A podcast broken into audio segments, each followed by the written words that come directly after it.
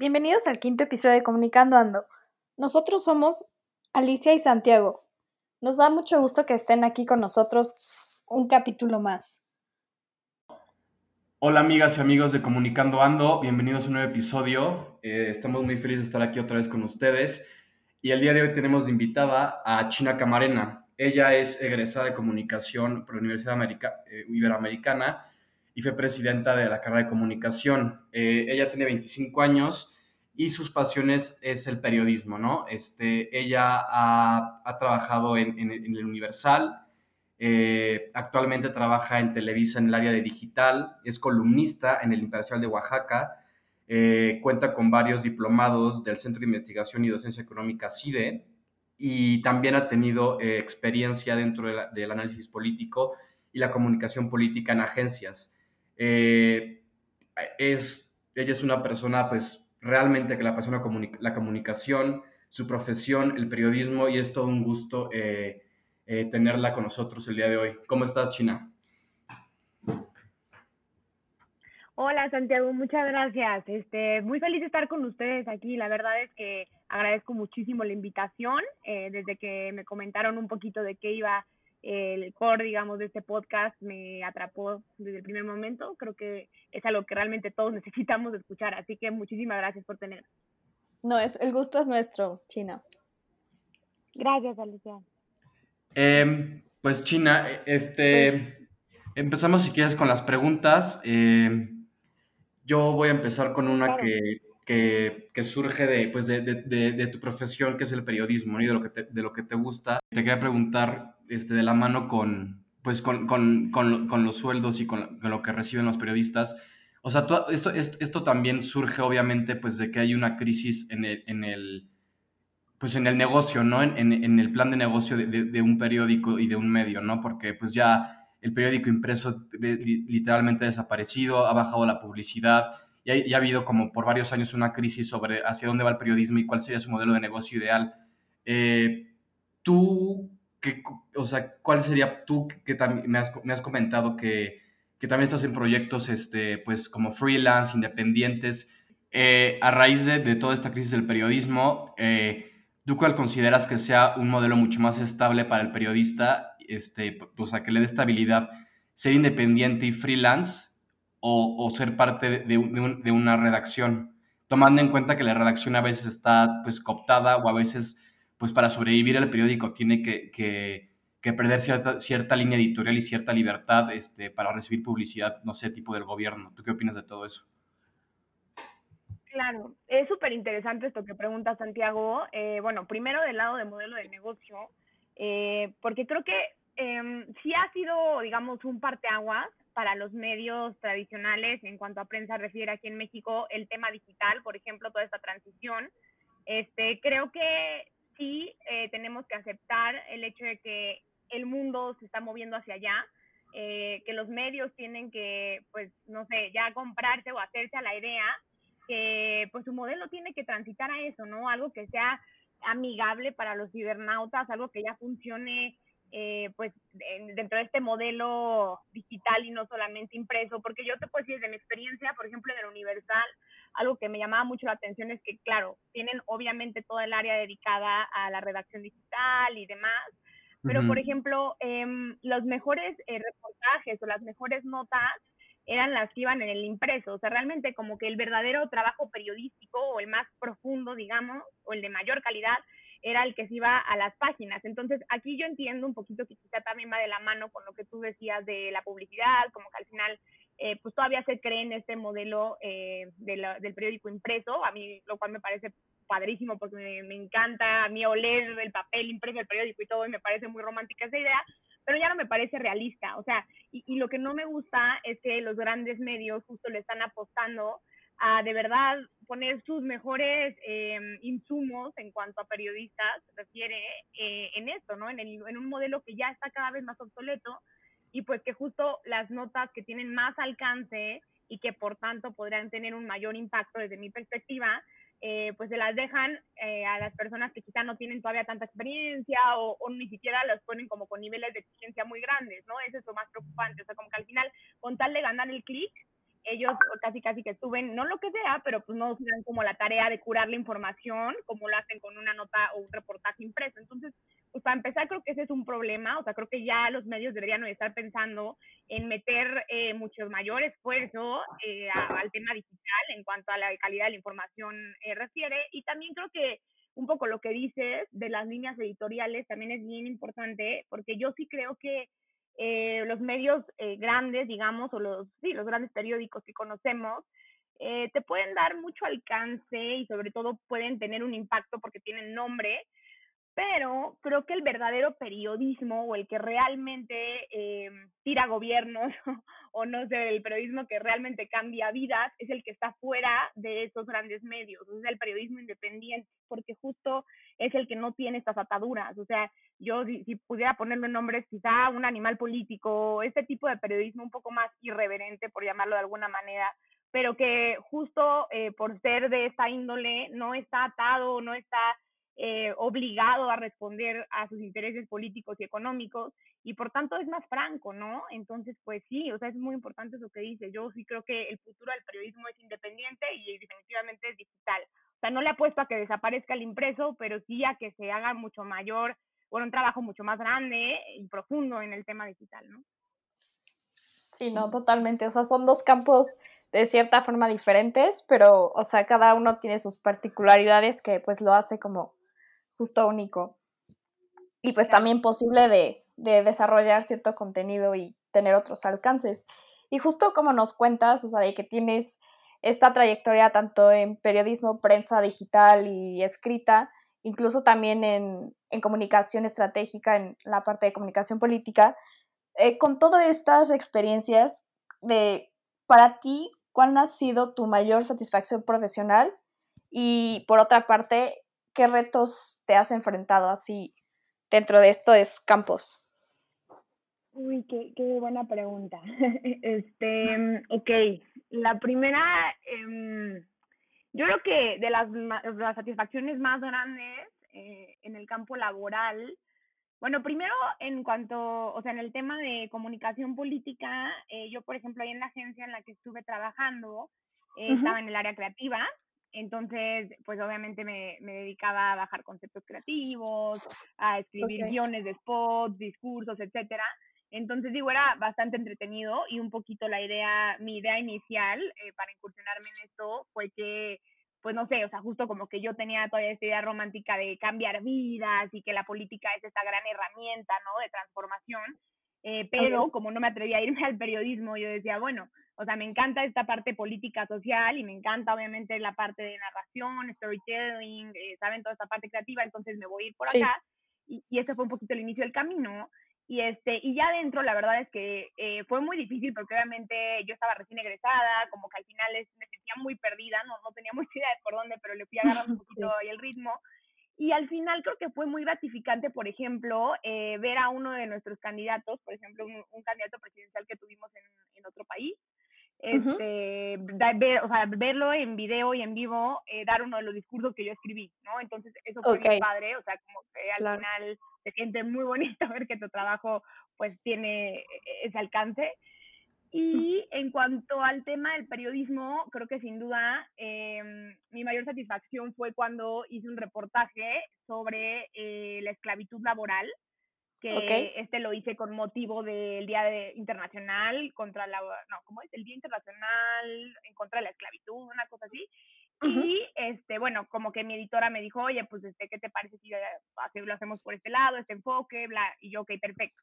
Y fue, la verdad, es que un trayecto muy padre, o sea, porque aprendí mucho, pero muy duro, porque de entrada mi editora a fuerzas quería, por ejemplo, un testimonio de una persona uh -huh. que, que haya sido, bueno, que hubiera sido víctima de explotación laboral y de esclavitud laboral. Entonces, este, pues fue bien difícil porque aparte esa editora era de la sección de mundo. Entonces me decía, bueno, es que obviamente no solo tiene que ser una víctima, okay. sino que tiene que ser una víctima de fuera de México. Entonces, este, bueno, claro. fue toda una odisea. Al final ya eh, con mucho trabajo logré contactar a esta persona, logré contactar a, a, como la cabeza de la Organización Mundial del Trabajo, también para platicar del tema. Y al final el reportaje que salió fue algo muy padre, o sea, que a mí en lo personal creo que me dejó muy satisfecha y haz de cuenta que en el Universal tenían como una dinámica en la que los editores en la junta editorial de todos los días votaban como por el material, digamos, dentro del periódico impreso que más creyeran valioso o que más les haya gustado ese día y eh, todos votaron por el mío, entonces eh, lo colgaron como ahí en, una sección que tenían como dentro de, la redacción. Ajá, entonces la verdad sí fue muy padre. Ese tipo de cosas son padres. Sino una satisfacción y experiencia que nadie te la quita, la verdad.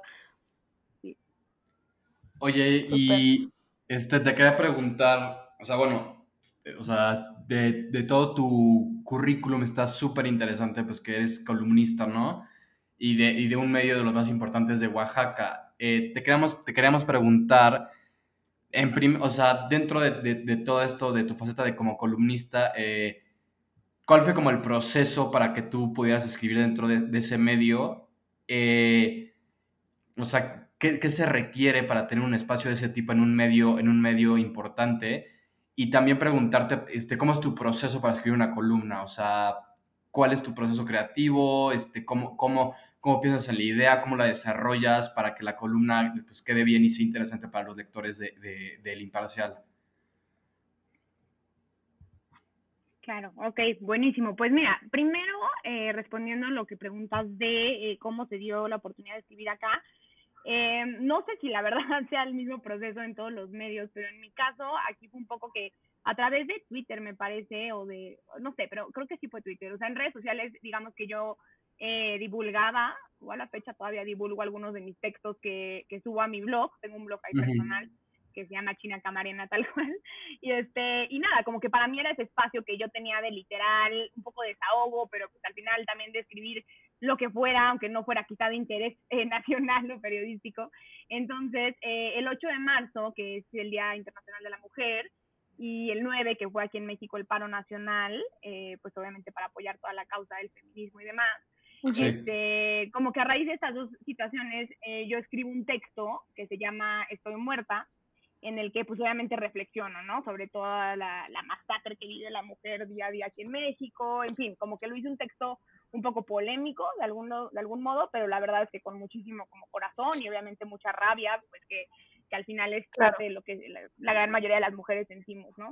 Y bueno, el caso es que lo publico, este, y la verdad es que empezó como a no te puedo decir viralizar porque no, pero o sea, se empezó como a mover mucho por redes sociales y de pronto me contactaron del periódico y me dijeron, oye, pues vimos, este, vimos tu, tu texto de, del Día de la Mujer, nos encantó y pues justo la verdad es que estamos buscando eh, digo, columnistas jóvenes, ¿no? O sea, como que sí estamos queriendo ya dar un poquito más de espacio a voces más jóvenes y nos llama muchísimo la atención tu pluma.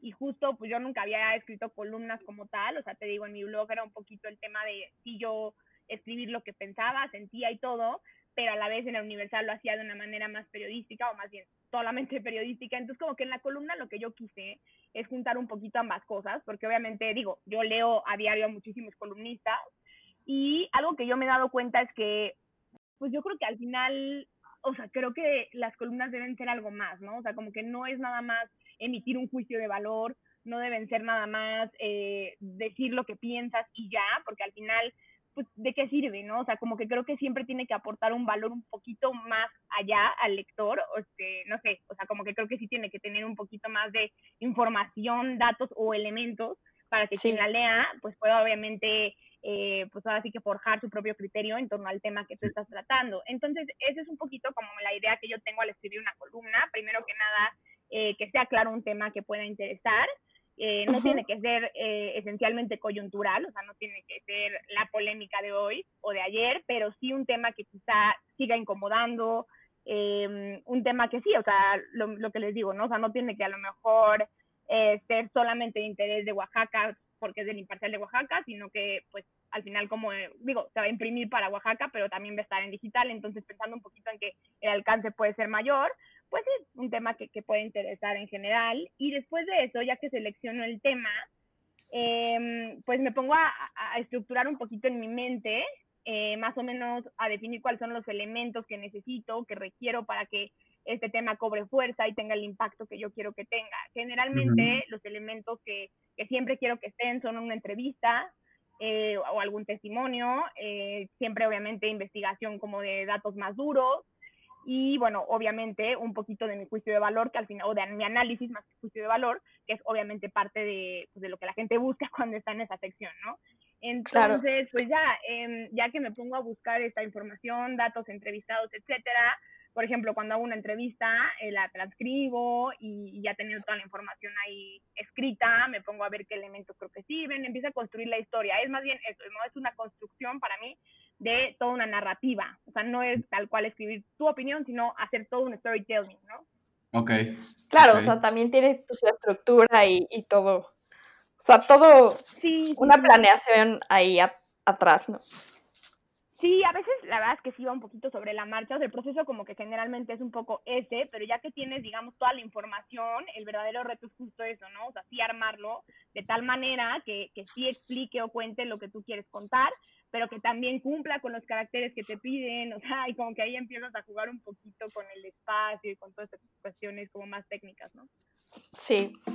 Y oye, y también, o sea, tenemos en cuenta que trabajaste, bueno, como ya bien mencionaste en esta parte de estrategia en una agencia de comunicación política, y a tu consideración, eh, ¿cuál es eh, como este nexo o importancia de, ese momento de tu trayectoria de trabajar como en, en editorial, en empresa y qué te ayudó todo esto para aplicarlo en la comunicación política? Ok, pues no, la verdad es que es la experiencia en la agencia fue todo para mí, o sea, la verdad es que fue la catapulta de mi carrera porque, eh, como les mencionaba, fue el trabajo que, ah, bueno, al que me metí cuando salí de la carrera, o sea, digamos, yo salí sí como con la pasión del periodismo, pero también con la cabeza de decir, no, este, ya sabes, con las alas cortadas por mis papás y mis maestros de no, no puedes seguir de eso, entonces, ¿qué vas a hacer? Entonces ya como que tenía un poquito comprada de manera más racional que emocional la idea de irme por este lado de comunicación política, que según mi, mi raciocinio desde entonces conjuntaba ambas cosas, que era la parte política social y la parte pues de comunicación o escritura. Entonces, bueno, eh, la verdad es que me pongo a, a mandar CVs como loca a agencias de comunicación política aquí en la Ciudad de México. Y bueno, al final se dio la oportunidad en, en esta que estuve, que se llama Politics 360, este, y yo, como se lo dije a mis jefes en ese momento, la verdad es que se los agradezco eternamente porque, claro, yo la verdad no tenía nada de experiencia en el campo, o sea, sí era una chavita con muchas ganas de aprender y con muchas ganas de aportar y con muchísima, muchísima pasión por mi país y por, eh, pues sí, abonar un poco a este tema de la política, ¿no? O sea, como instrumento para cambiar vidas otra vez pero pues nada, es que no sabía más que eso, ¿no? Entonces, la verdad es que para mí sí fue un súper parteaguas en mi carrera y en mi vida pues también personal. Eh, aprendí muchísimo, o sea, entré, la verdad es que sí, medio ahogándome y ya, creo que salí nadando. Entonces, este, la verdad, muy bien. O sea, me encantó la experiencia, conocí a gente súper interesante, súper talentosa y pues la verdad es que trabajé de la mano, de hecho, de un equipo increíble que en todo momento como que me apoyó, que creo que eso es muy importante, ¿no? O sea, rodearte de gente, a veces no depende de ti, obviamente, pero sí intentar rodearte de gente que, que te sume y de líderes, sobre todo, que sean eso, o sea, no solamente un jefe, sino líderes que te sepan guiar y que sepan llevar y que te motiven e impulsen. Y pues la verdad es que yo tuve la fortuna de tener todo eso en la agencia entonces, pues sí fue una experiencia muy gratificante, muy demandante, porque pues el negocio de campañas políticas y demás, la verdad es que sí es, e-, es duro. Este, Cuando estábamos en campaña, sí, no, no, sí eran unas desveladas tremendas y, y era pues casi que estar 24/7 alerta, porque claro, tú puedes estar un domingo, pero pues la o sea, un domingo en tu casa comiendo, pero la campaña no descansa, entonces pues, el domingo puede presentarse, claro, X o Y bomberazo y tú, o sea, a mí me pasó, ¿no? Que que por ejemplo, justo un domingo, es que voy a tomar tal cual mi ejemplo porque estaba en una comida familiar y este, y sí, tal cual me habló mi jefe de, oye, vente a la oficina, pero a la de ayer. Entonces, pues yo así de, bueno, familia, un gusto, me voy y ya sabes, yo tuve que dejar mi copita de vino, mi todo, me fui y pues sí, ahí nos quedamos, o sea, fue como a las tres y media de la tarde y nos quedamos como hasta las ocho de la noche, nueve, pues terminando unos talking points y bajando una serie de cosas que teníamos que dejar listas y pues bueno, al final es como que es un negocio padre, pero que la gente que lo ejerce tiene que estar muy dispuesta eh, a eso, a trabajarle casi que 24/7, sobre todo en, días de campaña y pues nada, pero es muy padre. Te quería preguntar, eh, otra vez regresando al periodismo, que eh, pues tenemos un gobierno y un presidente pues que no, este, pues tiene una actitud negativa hacia el periodismo, ¿no? Y lo vemos todas las mañanas como critica pues a los medios, este, critica a, los periodistas que, que son justamente que son críticos con él y pues no le gusta, ¿no? Entonces, ¿cuál crees que tú sea la situación actual del periodismo en México en relación con el gobierno? ¿Y cuál crees que deba, deba ser la, la, la actitud este, del periodismo frente al gobierno? Y es que es un tema muy delicado porque pues tú como, pues como medio puedes seguir este, pues siendo crítico y siendo, y siendo y, evidenciando los problemas del gobierno, o, pero eso también te puede afectar justamente pues en temas como de publicidad oficial, que es, que es uno de los ingresos más importantes que tienen los medios, ¿no? Pues muchos de los medios literal viven de eso. Entonces es, pues, o me cortan las manos y sigo vivo como, como negocio, o sigo con mi línea editorial y con mi periodismo, y, y puede ser que en algún momento, pues, eh, pues me deje de llegar ese dinero que lo necesito. Entonces, ¿cuál crees que debe ser la actitud de un medio, de un, periodista, de un periodista con, este, en relación con el gobierno actual? Híjole, Santi, qué bueno que tocas estos temas. Este, me voy a ir primero a contestar eh, la primera parte de, de, tu pregunta, que va enfocada a el papel que tiene hoy el presidente López Obrador en las mañaneras y sobre todo en relación a la prensa y bueno, en ocasiones eh, respecto a señalamiento que hace algunos medios, ¿no? Me parece tristísimo, la verdad es que me parece lamentable que, el presidente use su, pues al final su posición de poder para hacer este tipo de denostaciones, porque pues para empezar eh, está minimizando eh, un trabajo que al final pues es arduo, no dudo que haya muchísimo esfuerzo, investigación, este, no sé, tiempo invertido y demás. Eh, haciendo las diferentes piezas que, se publican en estos medios.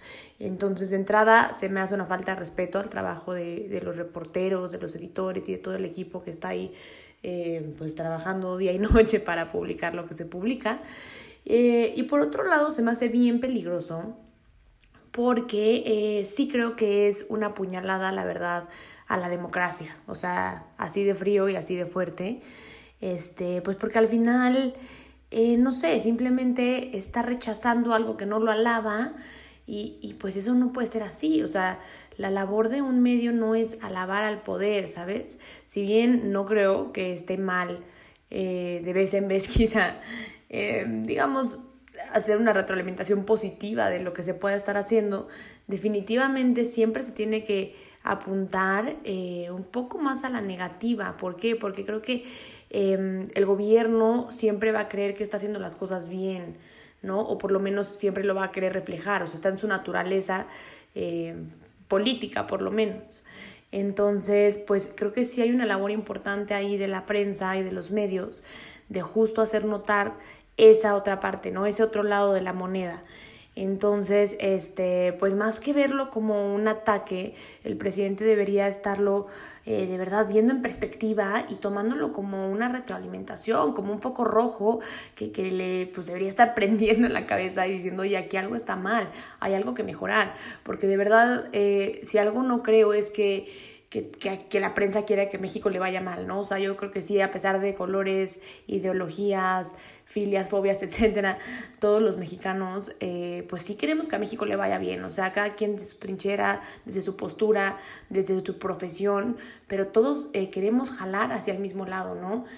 Entonces, no sé, o sea, sí me parece bastante grave que el presidente no sepa diferenciar entre esa labor que tiene la prensa, que al final es una crítica así constructiva, eh, y pues entre algo conspiracional, que es lo que él todo el tiempo cree, ¿no? O sea, que nada más se trata de él, Andrés Manuel, político, ¿sabes? O sea, como él al final nunca ha dejado de estar en campaña, como que le cuesta mucho salirse de esa caja.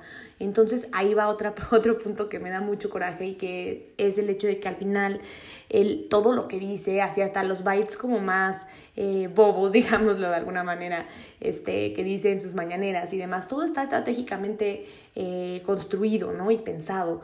Este, todo al final tiene una narrativa que alimenta eh, su capital político, ¿no? O sea, bueno, que lo conduce hacia donde él lo quiere conducir. O sea, él todo el tiempo está pensando en mantener, este, y bueno, y claro, crecer su base de lectores y de seguidores. Entonces, pues sí, o sea, al final él muy enfocado en ellos, eh, ahora sí que se siente con la libertad de apuntar, eh, a quien señalar, denostar, este, minimizar, etcétera, a quien sea, siempre y cuando eso abone a su narrativa. Entonces, a mí sí me da mucho coraje, eh, pues, estos atentados a la libertad de expresión y luego entonces a la democracia en nuestro país, porque así es, o sea, no hay libertad de expresión, no hay democracia. Yéndome hacia la segunda parte de la pregunta que me hacía Santiago, del periodismo como negocio y un poco la dependencia que se tiene eh, pues con, con, los políticos o con el gobierno. Este, bueno, pues creo que aquí es, es, bien difícil, o sea, porque al final sí, o sea, sobre todo los grandes medios son los que más ataduras, creo yo, tienen eh, pues con el gobierno. Este, y pues creo que al final eso sí termina pues comprometiendo bastante tu información, ¿no? Este, quizá haya directores eh, o editores que que de alguna manera logren, pues ahora sí que salirse por la tangente un poquito y ofrecer información que se muestre un poco menos sesgada.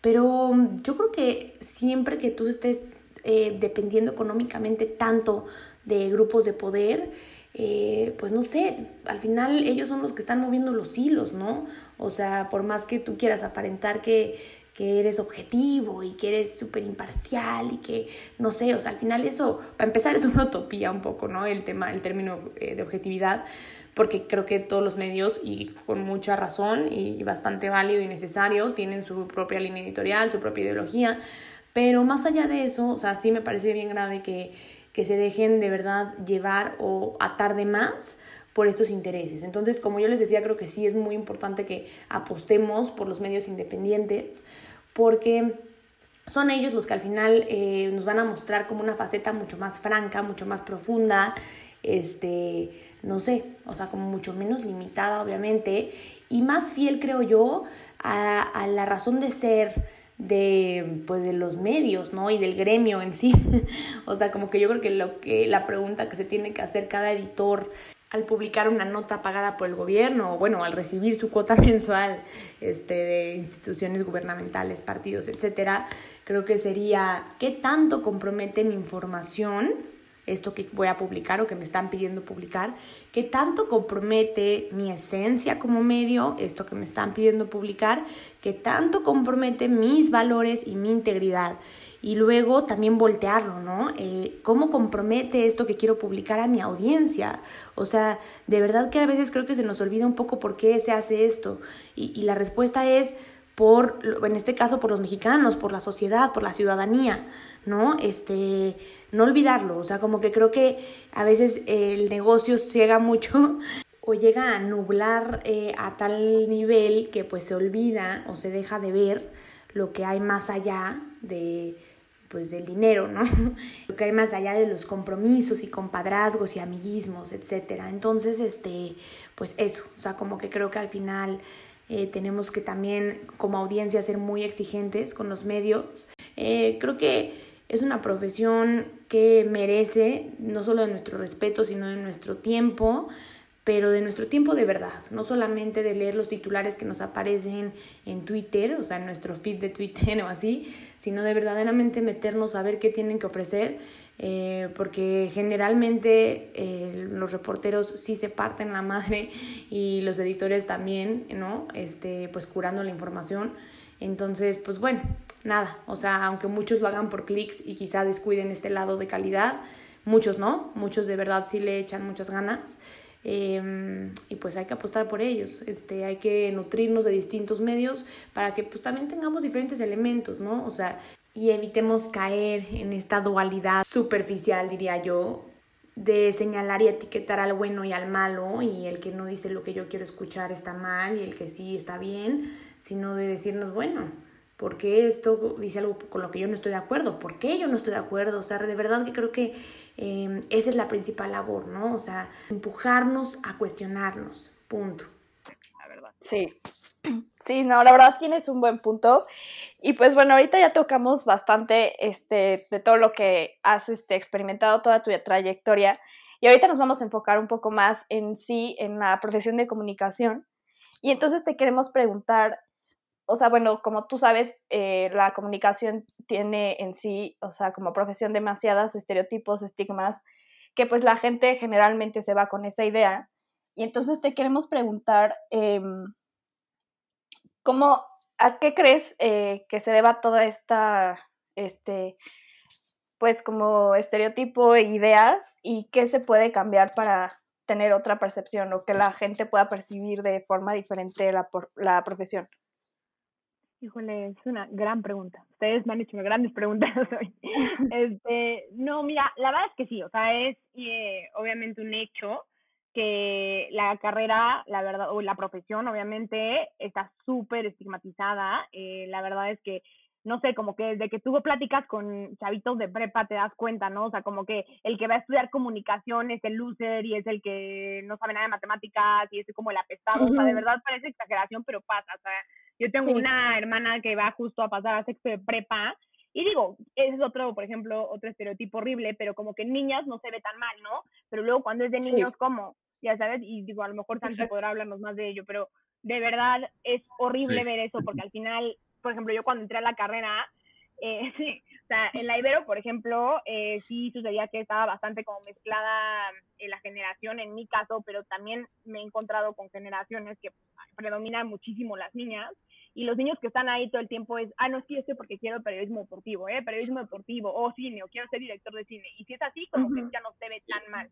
Y es como, no, a ver, o sea, de verdad creo que la gente, y, Sí, y aquí creo que va a contestar también un poquito esta pregunta eh, Alicia, que es el hecho de cómo cambiar estos estigmas, estos estereotipos, y es con información. O sea, es la verdad gestando eh, como una cultura mucho más rica en cuanto a la profesión refiere desde más chicos. O sea, como que creo que, no sé, estamos tan acostumbrados a ver que eh, el abogado se ve increíble, el ingeniero triunfa muchísimo, pero el comunicólogo como que no, o sea, como que la gente no ve realmente la no solo la capacidad, sino el alcance e impacto que podemos tener este y la responsabilidad, eso es importantísimo. O sea, creo que eh, nuestra carrera es tan denotada en ocasiones es porque la gente no es consciente e incluso las mismas personas que estudiamos comunicación a veces no somos conscientes del nivel de responsabilidad que tenemos en nuestras manos, ¿no? O sea, yo sí creo que e independientemente del área que a ti te guste, em, al final lo que tú vas a hacer es generar, eh, bueno, construir mensajes que se van a difundir, ¿no? A, audiencias, punto. Y, y, desde eso, o sea, desde esa, con esa premisa ya tienes que tener suficiente para pensar que tu labor es enorme, tu labor es importantísima, porque no, no se trata nada más de, por ejemplo, en periodismo redactar bien o en comunicación estratégica, no sé, no se trata en periodismo, nada más en periodismo redactar bien o en publicidad hacer un eslogan bonito, ¿no? O sea, como que va mucho más allá, o sea, no cualquiera puede hacer lo que hacemos, estoy convencida de ello, porque requiere de muchísimo análisis, requiere de muchísima entrega, requiere de mucha pues no sé, de estarte constantemente nutriendo de, de otras disciplinas y demás, pero sobre todo de, de sí tener como muy claro eh, lo que decía, o sea, que tu mensaje o que tu labor va a llegar a, a personas, o sea, no, no sé si muchas, no sé si nada más a, a una organización, no sé, no sé cuántas, pero va a llegar a personas y eso te tiene que bastar. O sea, al final el hecho de que lo que tú hagas va a estar directamente eh, conectado, digamos, con otras personas, o con lo que otras personas reciban, perciban, y, y, con lo que, o sea, como que a raíz de eso, la manera en la que construyan un poquito su realidad o su entorno, puta, a mí eso se me hace súper fuerte, ¿no? Entonces creo que un poquito es eso, un poquito es que la gente entienda lo que hacemos, porque por ejemplo, eh, metiéndome en el tema de comunicación estratégica, es un área que creo que la gente desconoce totalmente. No, súper de acuerdo contigo. Eh, justamente yo, yo me quedo con lo que mencionaste sobre que a veces los comunicadores, y no todos obviamente, pero a veces yo creo que los peores enemigos justamente de la comunicación son los mismos comunicadores porque a veces pues, se, pueden, se hacen menos o no le dan importancia justamente a lo que hacen. Y precisamente lo que buscamos con este podcast es pues terminar con eso, ¿no? Y, y, y contar las historias de la, de la gente que realmente la apasiona la comunicación, que entiende la importancia de la comunicación y que está haciendo una carrera exitosa y una, y una, carrera importante dentro de la comunicación. Entonces, pues, pues China, ya hablamos pues de tu trayectoria, hablamos de la comunicación, del periodismo, de, de, y creo que tocamos temas muy interesantes. Y pues no sé si te gustaría agregar algo este, como, como cierre de todo lo que hemos platicado en... Sí, sí, Santi, la verdad es que, bueno, creo que un poquito recapitulando, eh, creo que es importante que la audiencia que nos escucha tenga súper claro, primero, que la carrera de comunicación o la profesión de los comunicadores es todo menos algo banal, al final es lo menos superficial que existe. Obviamente cada persona lo, pues, lo, lo vive como quiere, pero sí creo que en esencia nuestra profesión de verdad es increíble, es una profesión que es súper gratificante para, por donde la veas, porque al final, como bien decía, y aunque suene a radio loco, pero al final es la verdad, eh, es una profesión que siempre incluye a la gente, incluye generar puentes con las personas de la manera que sea. Entonces, eso para mí es valiosísimo, eso no cualquiera lo logra hacer y creo que es parte del chiste que tenemos en la sociedad, que pues construir el puente sí requiere de, de una arquitectura muy fina, de, de saber eh, contar las historias, de saber elegir los mensajes, de saber construir narrativas y creo que eso, como bien decía, no lo logra cualquiera. O sea, creo que toda profesión es muy respetable, pero sin duda la comunicación es una de las final. Creo que la comunicación te da todas las herramientas para ser un agente de cambio en cualquiera de las disciplinas que la desempeñes. Entonces, pues eso, creo que eso es lo único que me gustaría agregar y pues agradecerles a Alicia y a ti, Santiago, por, por la invitación y pues felicitarlos por la labor que hacen con este podcast porque creo que de verdad es valiosísima para la sociedad. Sí, no, gracias no. a ti de verdad por aceptar esta invitación. Fue un gusto tenerte en este espacio. Muchas gracias, gracias. por estar. Este, y pues nada. Gracias por escuchar otro episodio más de Comunicando Ando. La próxima semana vamos a tener a Mariam Funes. Ella es, está actualmente en la sección de marketing en Disney Studios Latinoamérica y Radio Disney. No se lo pierdan y estén pendientes en nuestra cuenta de comunicando.podcast en Instagram. Los esperamos la próxima semana.